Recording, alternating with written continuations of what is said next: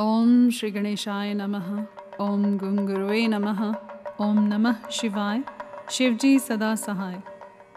कोटि रुद्र संहिता, अध्याय सत्रह। महाकाल के महात्म्य के प्रसंग में शिव भक्त राजा चंद्रसेन तथा गोप बालक श्रीकर की कथा।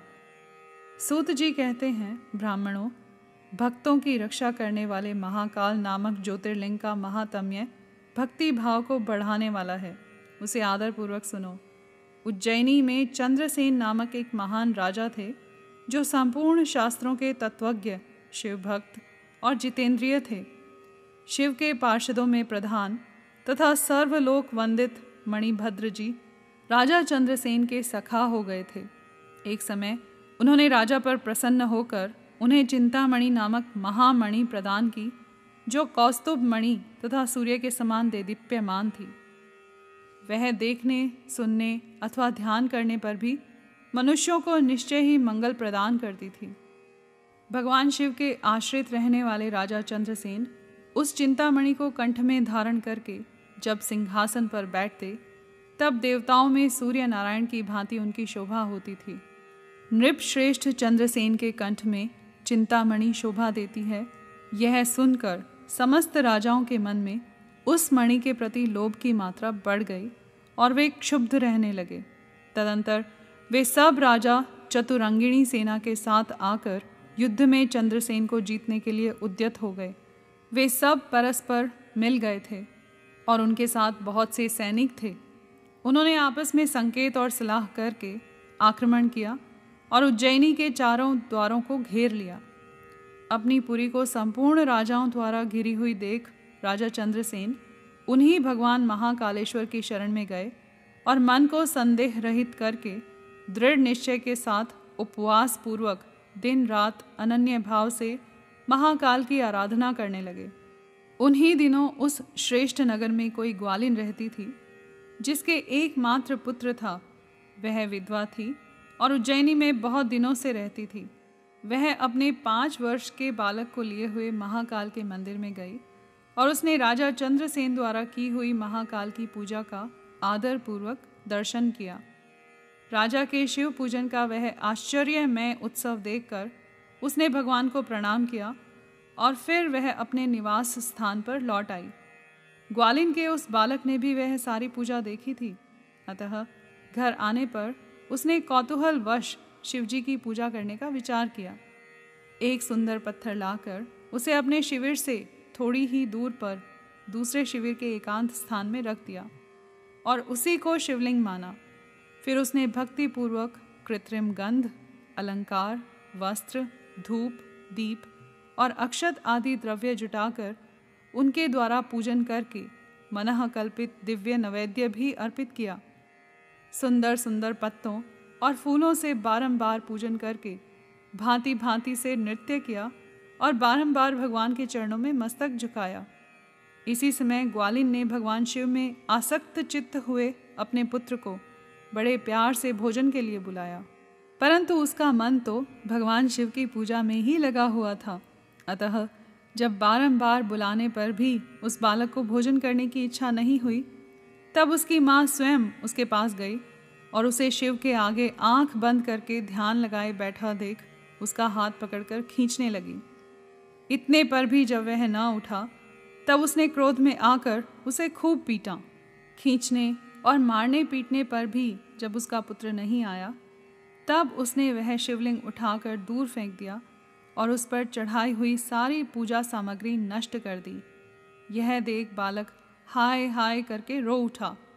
रोष से भरी हुई ग्वालिन अपने बेटे को डांट फटकार कर पुनः घर में चली गई।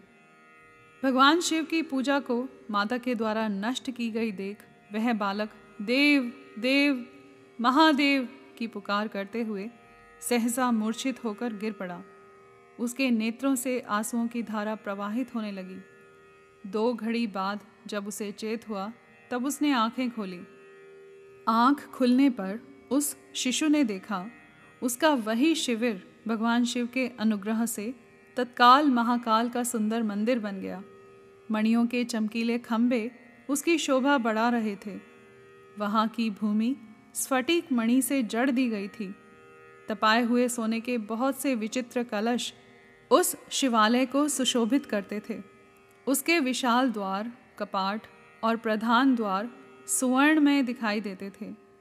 वहाँ बहुमूल्य नीलमणि तथा हीरे के बने हुए चबूतरे शोभा दे रहे थे। उस शिवालय के मध्य भाग में दया निधान शंकर का रत्नमय लिंग प्रतिष्ठित था। ग्वालिन के उस पुत्र ने देखा, उस शिवलिंग पर उसकी अपनी ही चढ़ाई हुई पूजन सामग्री सुसज्जित है। यह सब देख वह बालक सहसा उठकर खड़ा हो गया।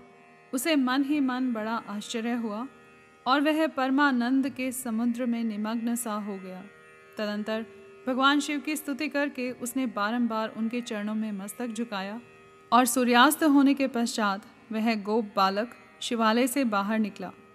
बाहर आकर उसने अपने शिविर को देखा। वह इंद्र भवन के समान शोभा पा रहा था। वहाँ सब कुछ तत्काल सुवर्णमय होकर विचित्र एवं परम उज्ज्वल वैभव से प्रकाशित होने लगा। फिर वह उस भवन के भीतर गया, जो सब प्रकार की शोभाओं से संपन्न था।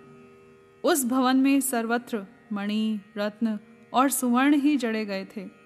प्रदोष काल में सानंद भीतर प्रवेश करके बालक ने देखा, उसकी माँ दिव्य लक्षणों से लक्षित हो एक सुंदर पलंग पर सो रही है।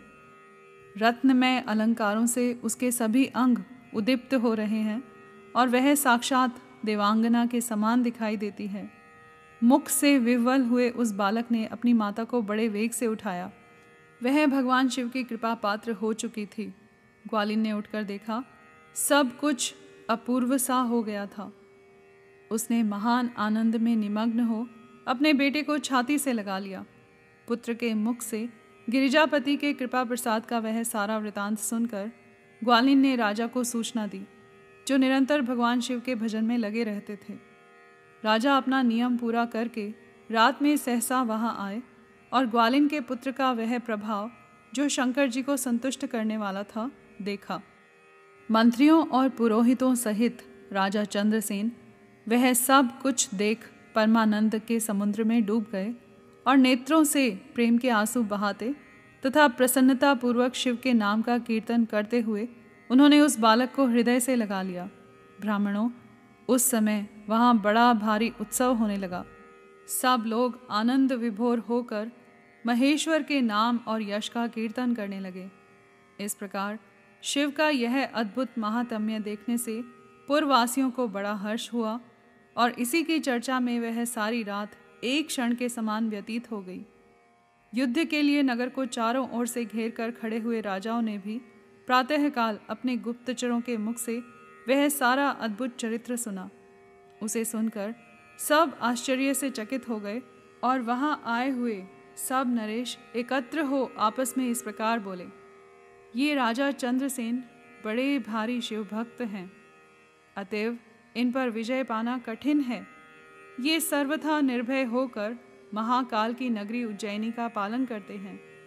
जिसकी पुरी के बालक भी ऐसे शिव भक्त हैं, वे राजा चंद्रसेन तो महान शिव भक्त हैं ही।